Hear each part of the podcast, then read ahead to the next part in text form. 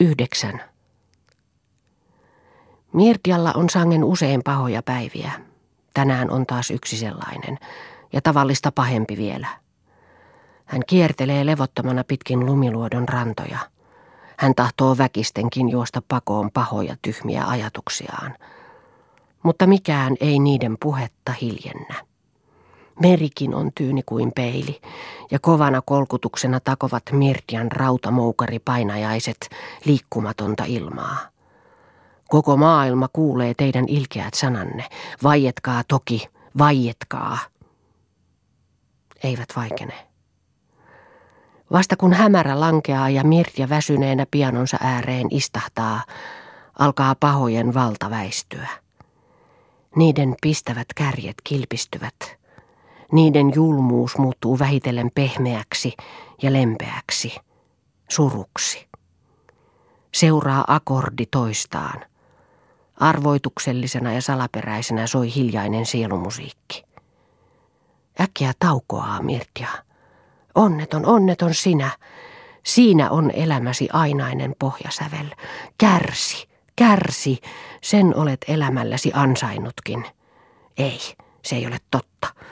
Minkä mahtoi hän sille, että hän oli tuomittu kulkemaan etsien teitä, kirotun oman tunnon teitä, kuten kaikki Don Juanit, nuo rakkauden ikuiset kulkevat juutalaiset, joita ei mikään mahti maailmassa voi pelastaa, joista Rolf ennen muinoin puhui.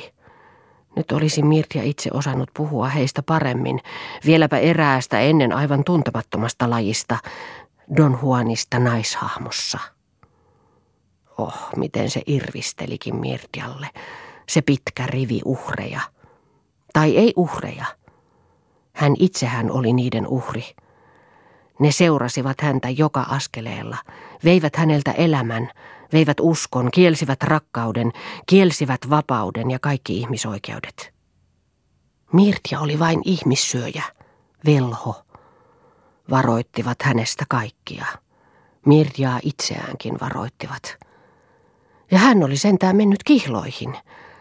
Miksi ei kenen muun kanssa hyvänsä jo ennen? Miksi ei ensimmäisen kanssa sarjan päässä, tai miksi vielä nytkään? Oliko hän nyt jotakin löytänyt? Entistä enemmän? Ei. Oliko hän antanut enemmän? Ei sitäkään.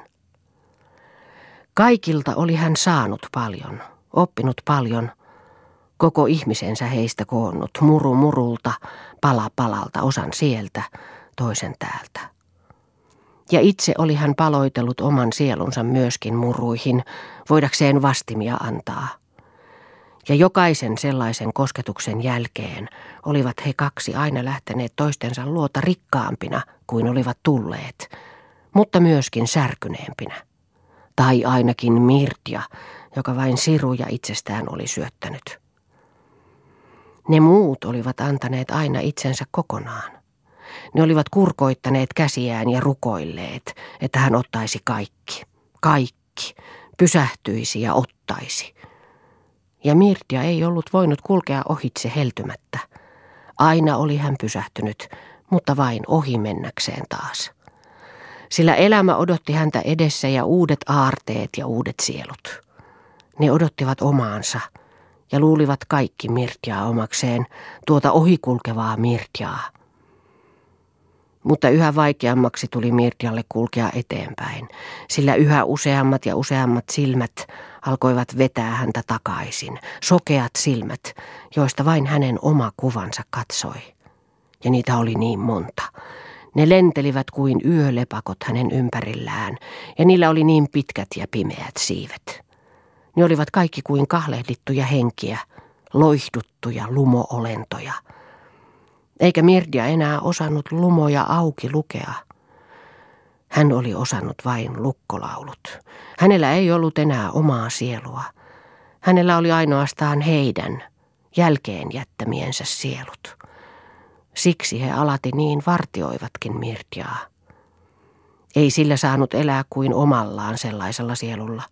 Ei sillä saanut rakastaa, eikä sitä saanut antaa pois. Ei sillä saanut olla uskollinen eikä antaumisvalmis kenellekään, sillä olihan toki kunnian velvollisuuksia toisen omaisuutta kohtaan. Sillä salakuljettajan painolastia kantoi Mirtia, kokonaisia rautavuoria tullaamatonta tavaraa. Ja ah, miten se painoi Mirtian sydämellä usein. Kenties eli siellä nyt se hullun isän unelmoima kaikkeusihminen. Eli raskaana satuolentona, tyttären syödyn sielun pohjalla. Kuin kummitus, jolla oli sata päätä ja tuhannen sielua, kuin elämän sielun mikrokosmos. Välistä väsyneinä hetkinään vihasi Mirja sitä voimattoman rajulla vihalla, niin kiihkeällä kuin ainoastaan rakkaus voi luoda. Mutta siellähän ne lepäsivätkin, hänen rakkautensa kaikki. Mirtia on luotu näkyjen näkijäksi. Taas ruumiillistuvat henget. Hän tuntee mistä pään, mistä silmän, mistä äänen hivelyn, mistä taas koskettelevan hyväilyn. Eikö lie se ensimmäinen suudelma sentään ollut paras, se tyhmän pienen Eino Kailon suudelma, sillä siitä oli hän ollut sisällisesti ylpeä. Se oli ollut kuin vihkimä vesi. Niitä muita hän enää tuskin muisti. Ja mitä ne häntä liikuttivatkaan. Jotakinhan oli hänen pitänyt antaa vastineeksi, ja kun he sellaisesta tyhjästä olivat tulleet onnellisiksi. Mutta miksi olivatkin kaikki nuo erilaiset ihmiset, joita hän oli tavannut, olleet niin samanlaisia häntä kohtaan? Olisipa ollut edes yksi ainoa poikkeus. Sitä poikkeusta olisi hän vihdoin rakastanut. Ei. Ei sellaisia sanoja enää. Ei sellaista leikkiä. Ja ruunarin seljän takana oli tämä rikos, sillä hän oli luvannut olla häntä pettämättä. Ja Mirtia saa Salaman nopeasti taas yhden noita tavallisia äkillisiä tunnustuskohtauksiaan. Hän jättää kuvittelut ja soitot ja kiiruhtaa kirjoittamaan Rounarille. Näin hän kirjoittaa. Sinun ei olisi pitänyt koettaa saada epäilijää uskomaan. Se koe voi käydä kalliiksi. Minä annoin sinun johtaa itseäni, sillä minusta oli suloista uskoa sinuun ja kuvitella rakastamista. Sinähän vakuutit minulle, että tunteeni oli suuremman arvoinen kuin konsanaan se, mitä rakkaudeksi kutsutaan, ja enemmän rakkautta kuin rakkaus itse. Minä itse en ole koskaan tiennyt, mitä rakkaus on, ja siksi minä vain kuuntelin sinua ja ihmettelin. Mutta sitä minun ei olisi pitänyt tehdä. Sillä jos en minä tiennytkään, mitä rakkaus on – Tiesin minä liiankin hyvin, mitä on rakkaudettomuus. Minä en osaa rakastaa en sinua enemmän kuin ketään sinua ennen tai ketään sinun jälkeesi. Nyt olen sielultani tyyni ja terve, ja sinut olen minä kokonaan unohtanut. Enhän ole nähnyt sinua kolmeen kuukauteen. Sinä olet minulle nyt aivan vieras mies, niin kuin kuka ohikulkeva tahansa, jonka joskus sattumalta olen tavannut. Jos sinä nyt kuolisit tai jättäisit minut, ei pieninkään kieli värähtäisi minun sielussani. Voisin yhtä hyvin olla kihloissa kenen kanssa tahansa. Voisin antaa toisen miehen suudella huuliani, ilman että sinun kuvasi kertaakaan tulisi häiritsemään, enemmän kuin sinun edeltäjäsi ovat häirinneet minun suurta tunnettani sinuun. Ha, ha, ha, se on rakkautta. Niin, sinähän sen sanoit, ja minä itsekin sen sanoin mutta minun tunneelämäni oli silloin kiihdyksissä. Minä olin silloin sairas ja siksi olin niin herkästi riippuvainen sinusta. Tuleen olisin minä mennyt sinun tähtesi. Minä muistan sen kyllä hyvin. Ei se valhetta ollut, mutta ei se lie ollut rakkauttakaan. Liiallista hermo- ja tunnekiihotusta se vain oli, ja kuka hyvänsä muu olisi saattanut olla yhtä edullinen esine minulle kuin sinä. Sillä persoonallinen sieluesine minulla aina pitää olla – mutta jos tätä kutsuttaisiin rakkaudeksi, niin silloinhan voisin rakastaa ketä hyvänsä, kuinka monta hyvänsä ja yhtä suuresti. Ei kukaan ole minulle niin paljoa, etten ilman häntä voisi elää. En ketään tarvitse elämäni suureksi välttämättömyydeksi. Ainoa, mikä minulle on välttämätöntä, on ikuisesti vierivä vaihtelu – ja minulla on sen pyörteissä valittavana ainoastaan kaksi mahdollisuutta, molemmat yhtä hirveitä. Joko seurata alati omaa tunneaaltoamistani, antautua alati rakkaudelle, kulkea miehestä mieheen, olla suora itselleni ja heille, ottaa ja jättää aina uutuuden palon ja kyllästyksen oikkujen mukaan. Tai sitten aina kieltää tunteeni, aina peittää, aina olla kylmä, aina, kuuletko, aina vetäytyä pois teidän miesten näkyvistä, joten herättäisi vaarallista tulta itsessäni enkä teissä. Tämän viimeisen valitsee parempi itseni, mutta onko sekään mikään elämän paremmuus? Ajattele, aina olla kelvoton näyttelijätär. Aina sulkea ihmisensä ihmiseltä. Ja minkä vuoksi? Ettemme muka kuluisi ja särkyisi toistemme kosketuksesta. Hyvä Jumala, mitä varten sitten oikeastaan säästämme itseämme? Eikö koko elämä ole kulutusta? Ja eikö ole ihanin kulumus se, joka kahden sieluja vaihtavan ihmisrinnan välillä tapahtuu? Ihanin kulumus siksi, että se rikastuttaa. Rikastuttaa ihmisen suureksi, ymmärtäväksi ja syväksi.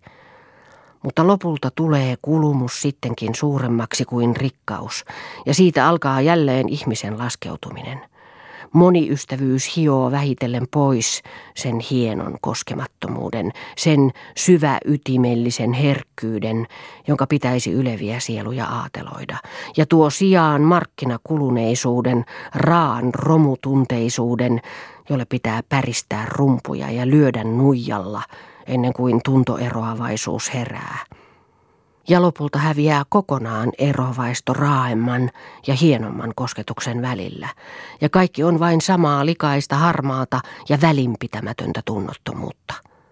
Se on tavallinen ilotytön kehitys. Sen olen kai minä jo läpikäynyt. Pitääkö minun vielä puhua sinulle rakkaudestani? Etkö jo usko, etten minä enää voi rakastaa – ja sittenkin minä luulen, että jos taas näkisin sinut, heräisi herkkyyteni jälleen. Ja minä saattaisin riippua sinun kaulassasi ja tuntea kuoleman kouristavan rinnassa eroa ajatellessa. Ja minä saattaisin vannoa seuraavani sinua aina maailman loppuun asti, jos minä vielä tunteitani uskoisin. Mutta minä en usko niihin enää. Älä koeta enää koskaan pelastaa epäilijöitä. Enkä minä usko myöskään enää sinuun. Sinunhan piti ehjentää minut ja nostaa ja parantaa. Mutta minusta tuntuu nyt, et sinä jaksa sitä tehdä. Aisoihin sinä minut veisit, ja niihin minä en ikinä alennu. Ei ole Mirdiasta kotiin, jossa on neljä seinää ja yksi ikkuna. Koti-idyllia Mirdia, liian särkevää ivaa todellakin. Minun täytyy aina saada lentää lentää avarasti ja vapaasti ja langeta lennostani yksin, viemättä ketään mukaani. Unohda minut. Minä olen niin kuin parisetta. Minulle ei tule vapahtajaa. Mutta kirjoitettuaan tämän alkaa Mirja taas miettiä itseään, ruunaria ja koko maailmaa. Mistä, mihin, miksi ja minkä tähden sulaa hänen päässään hermoja särkeväksi sekasorroksi ja hän ei lähetäkään paperia ruunarille. Totuus. Oliko se muka siinä? Sinä hetkenä, jolloin ruunar sen lukisi, saattaisi se jo olla moninkertainen valhe. Ja jos hän työntäisikin pois ruunarin, tulisi varmasti taas joku toinen. Miksei saattanut ollakin hänen vapahduksensa pysyä ruunarissa nyt, uhrata kaikki hetkelliset mielijohteet uskollisuudelle, hakea itsestään epäitsekkyyttä, lopettaa tähän astinen demi-vierge-elämä. Hänpä ei peräydy nyt enää, ei mistään hinnasta. Hän lupaa sen itselleen ja ruunarille ja Jumalalle. Mutta pikkuset pirunlapset kuiskailevat hänen korvaansa. Sinä houk Ukko, sinä kevytmielinen, sinä itsepetturi. Tämä uskollisuutesi on, jos mikään, vain itsekkäisyyttä ja mielijohdetta. Se on oikkua oikkua, se kostaa itsensä.